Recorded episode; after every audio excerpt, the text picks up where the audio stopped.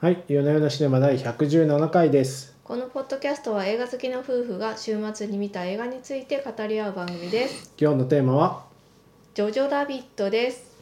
第二次世界大戦下のドイツ、10歳の少年ジョジョは空想上の友達であるアドルフ・ヒトラーの助けを借りて立派な兵士になろうと奮闘していた。しかし心優しい彼は訓練でウサギを殺すことができず、ジョジョラビットという不名誉なあだ名をつけられてしまう。そんな中ジョジョは母親と2人で暮らす家の隠し部屋にか暮らす家の隠し部屋に、うん。ユダヤ人少女エルサがかくまわれていることに気づく。やがてジョジョは皮肉屋のアドルフの目を気にしながらも強く勇敢なエルサに惹かれていくというお話ですいやー、まあ、なんですかね、イマジナリーフレンズっていうんですか、空想上の友達。まあ、いろんな友達が過去いましたよ。はいいたと思うんですけど、ついにアドルフ・ヒットラーまで空想上の友達になるかっていうのは衝撃的でしたね。いやーこの映画ねとても面白かったですね、うん。うん、私はこの映画全面的に支持したいと思います 誰誰誰なんだ？誰誰なんだ？どういう立場なんだ？いやーあのねこの、まあ、ナチスドイツの映画。そうですね。はい。でまあこれまでたくさん作られてきたんですけども。りました。まあ、非常にポップな、はい、そうですね。デこれまでもね。加えていまして。なんかコメディ帰ってきたヒットラーとか。あまあありまありましたけど。うん、それよりもずっとねあのコメディ色が強い。そうですまねああっけらかんとしたうん。笑い、そして10歳の少年のね純粋なナチスへの憧れっていうところを描いているっていうところがね、すごいこれね斬新だなと思いまして、こういうの見たことなかった斬新ですね。しそしてそのヒトラーがイマジナリーフレンドとして出てくるみたいなそうそう。この設定もねそう。これはちょっとたまげたぞと思いましてね。はい、面白かったです。うん。そうですね、はい昔エリック・カントナがイマジナリーフレンドに出てくる映画を見たことはい、あるんエリッですけどクを探して、はい、超えましたね。そのびっくり度超えましたね。いやーそうですね。今この映画非常に高く評価されておりまして、うん。第92回アカデミー賞では脚色賞を受賞しております。うん。一応原作小説あるんですけあど、そうなんだ。このヒトラーがその少年のイマジナリーフレンドとして出てくるっていう設定は映画オリジナルらしいんですね。へえこれがでもすごく効いてますよね。またなんか微妙にこう間抜けなイマジナリーフレンドのヒットラーなんですよね。まあ、まあこれはねあのジョジョの空想上の友達なので、まあ、まあジョジョの精神年齢がそのまま反映されてるようなねあうの、ん、ことを言ってくるわけですよね。毎回タバコを勧めてくるとかとかね。ねちょっとうんちょっと間抜けなアドうんルフさんがそうですねね。ベッドに寝ててねこうんうんううんなんかいやそうなんですよあの間抜けさがいいですよね。うん、で監督はですねそうそのアドルフ・ヒトラーを演じているのが監督なんですけれども監督は「マイティー・ソー・バトル・ロワイヤル」のタイカ・ワイティティさんという、マイティー・ソー取った人なの？この人。そうそうなんですよ。へえあんなドシリアスなものを。しかもですねこの方ニュージーランド人なんですけどあのユダヤ系なんですよ。本人がマオなんかお父さんがあそうそうそう。お人父さんがマオリな。人の末裔でお母さんはロシア系ユダヤ人でつまりそのヒトラーが最もですねうん。憎んでいた、あのアーリア人ではない人たち、うん、11種11種の血が入ってる彼自身がヒトラーを演じるっていう皮肉なんですよね。そうですね、はい。ということでございました。なんか名前がすごい特徴的ですよね。タイカ・ワイティティ。ワイティティ。はい。うーん。ニュージーランドのやっぱ名前なんでしょうねきっとうねん、でねこの映画の中ではすごいヒトラーにそっくりみたいな感じの、うん。はい、感じないんですけど。ろんなヒットラーいましたけどこのヒットラーはまたなんていうかこうなんかこう目がちょっとキラキラしてるんキラですキラしてます。ねご本人のね普段の写真見ると全然違うんであよ。うん、すごいこのメイクの方々のそうですね力すごいなみたいな思いましたよね。さっきインタビュー見ましたけど、なんかかっこいいイケメンですよね。ああねなんかおしゃれな感じひげのね、うん。はい。よくしゃべるおじさんっていううん。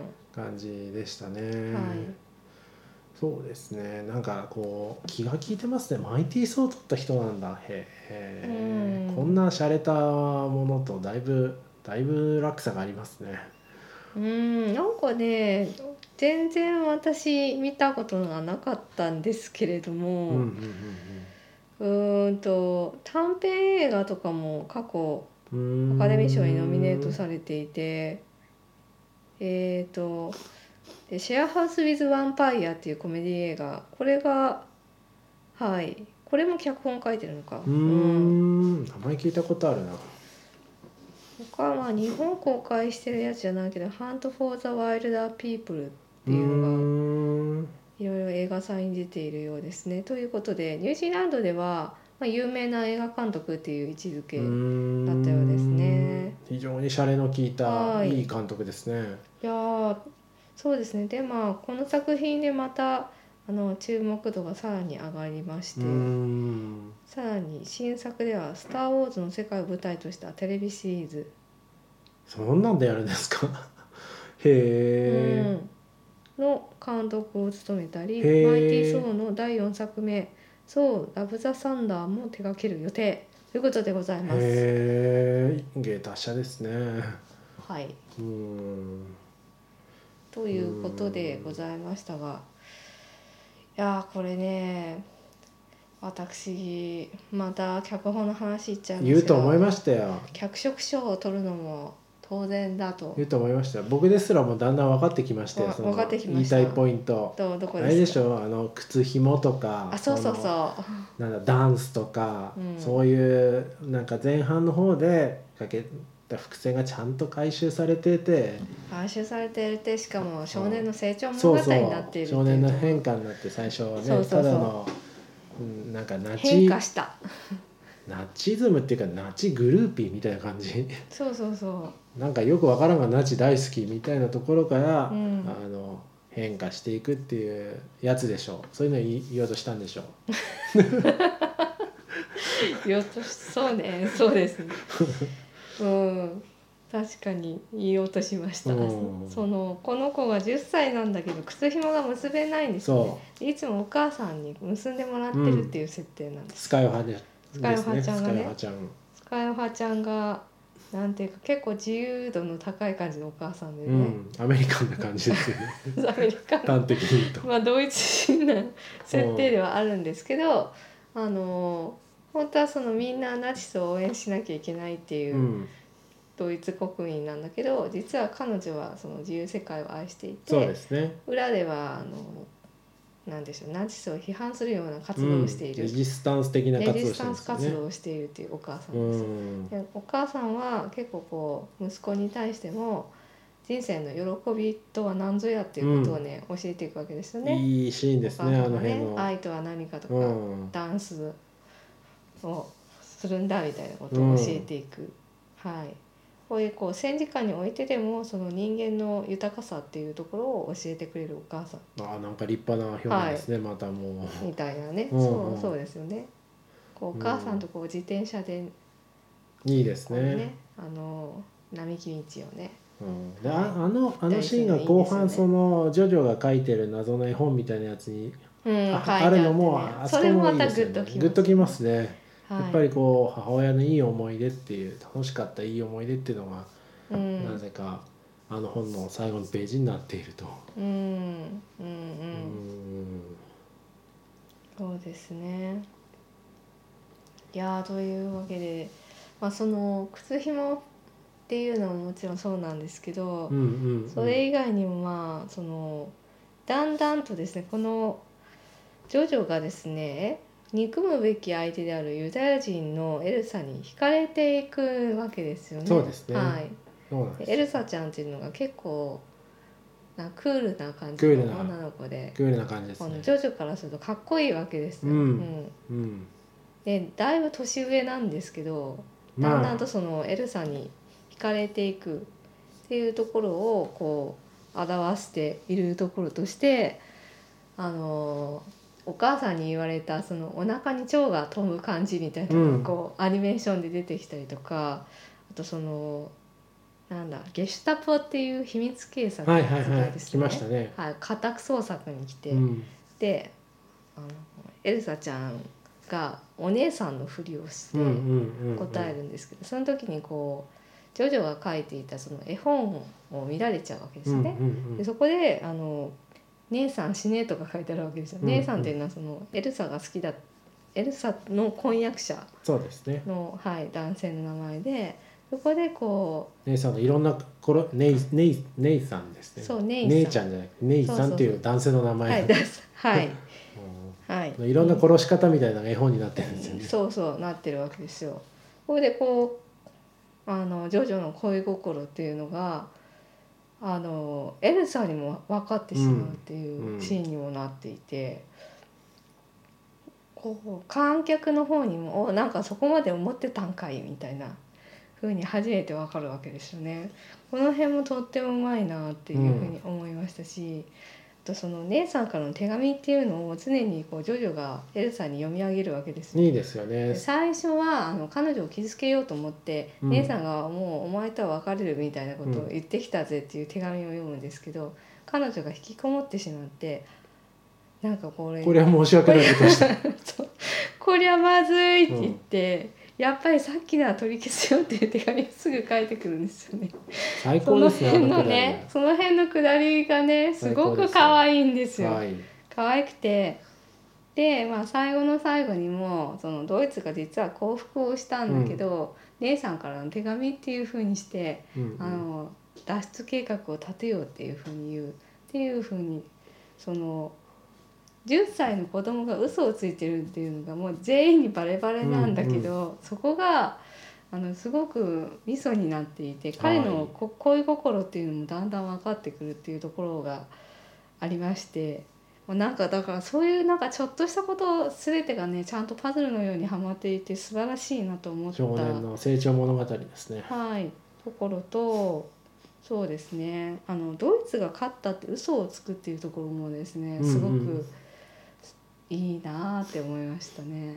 うんうんうんあのな周りで銃撃があってでエルサがこうどっちが勝ったのってエルサはずっとこう部屋に隠れてるか分かんないわけですよね。うん私はもう外に出ていいのっていうふうに言うんだけどジョジョはエルサに出て行ってもらっちゃ困るわけですよね。そうですねはい、好きだから一緒にいたいって言ってその時にこうドイツが勝ったんだっていうふうに嘘を言うっていうシーンがありましてそこもまたねなんか秀逸だなって思いましたうん。この辺の嘘の見せ方っていうのがとてもこうチャーミングで。そうですね。可愛らしいんですよね、みんなこうやっぱり可愛い嘘なんだけど。ない頭でしょってやってるみたいなところで。ところと、まあ、うんそのジョジョの心情っていうのをそれぞれにとても表しているっていうところもよくて。ああ素晴らしいなと。あと、まあ、悲しいところですけどお母さんの靴っていうところもですよね。あれも良かったですね。そう。とてもこうショッキングなシーンでお母さんの靴しか見えない、うんそこでこう観客には全てが理解でねきるっていうふうにして何度も映してんですよねあの足元をね。そうそうそう。これまで。この靴は戦時下でも自由人っていうかね自分の人生をおしゃれしてるわけですよ人生を大事にしてるお母さんの象徴で靴が映ってるんですよね、うんうん。そうなんですよ。うん。ちょっとね特徴的なおしゃれをしてるんですよね。そうですね。スカイオハちゃんはね。さすがスカイ派ですよ。はい さすがスカイオハさです。すがスカイ派はい。まあそのすごく彼女のキャラクターに合ってましたよね。あのそうですね。なんかえっ、とウインクの仕方を教えるところとかうんそうそうそうそう。あそこのねそうそう。とっても良かったなって思いました、うん。はい。でですね他に有名な俳優さんとしましてはあのジョジョのジョジョが最初にあのあれですよなんだっけ？訓練？訓練？はいそうそうそう、あのヒトラーユーゲントというですね少年たちをこう組織したなんていうのあれボーイスカウトみたいなまあまあ、はいやつがあるわけですよあの軍隊なんですよね。少年軍みたいな、はい、少年軍がありましてでまあそこの訓練をするチーフとしてクレクレクレンツェンドルフ隊っていうキャプテン K みたいな名前の、はいはいはい。って呼ばれる人ですね。はい、はいはいはい。ですね。うんあの人確かにどっかで見たことある。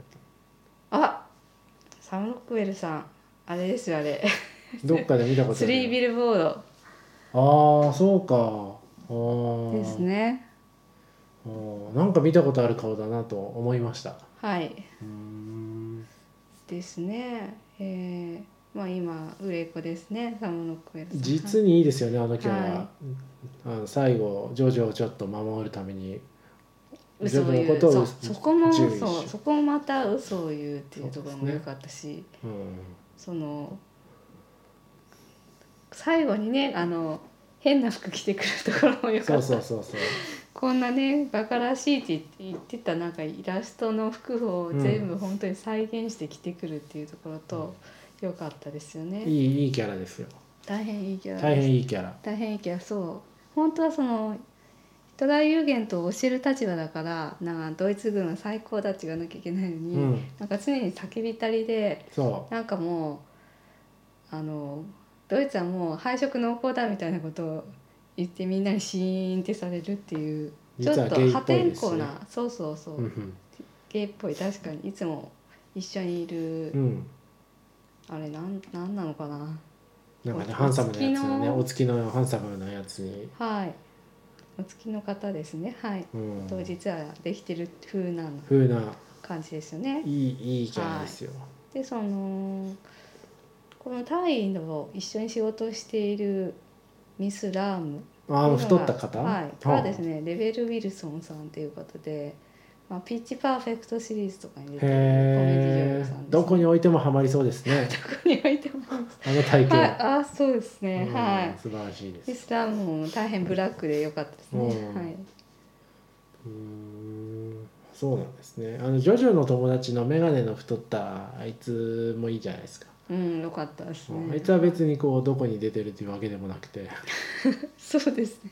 ちょっと知りませんけどどうなんでしょうね。いいいいですよね。あのね明らかんとした感じで大変良かったですね。うユダヤ人の彼女ができたんだよ、ないいじゃんみたいな感じうの、ん、うん、はい。俺中もただのデブだみたいなこと言ってていいですよね。はい、ヒットラーと俺とどっちが友達なんだみたいなところで。うん、いやな。ということであとそうですね。各キャラクターがとてもチャーミングに作られていたっていうそうですね。ところもどれもとてこれも。も良くてそうですね。出てくるキャラクターをみんなこう可愛らしいなっていうふうに、うん。うんううん。ん思えるっていうのもそれもやはり脚本の力だなとう思いますし。ーん。うん。うん。いやーというのを見てね私はやはりねまだまだ 脚本の道は。何と戦ってるんですか？戦っているというかこう自分の書いたものと比べるとねこうここには雲泥の差があるなっていうのは思いましたね。なるほど、はい。まあまあそこは精進してください。精進をしていきたいと思いました。はい。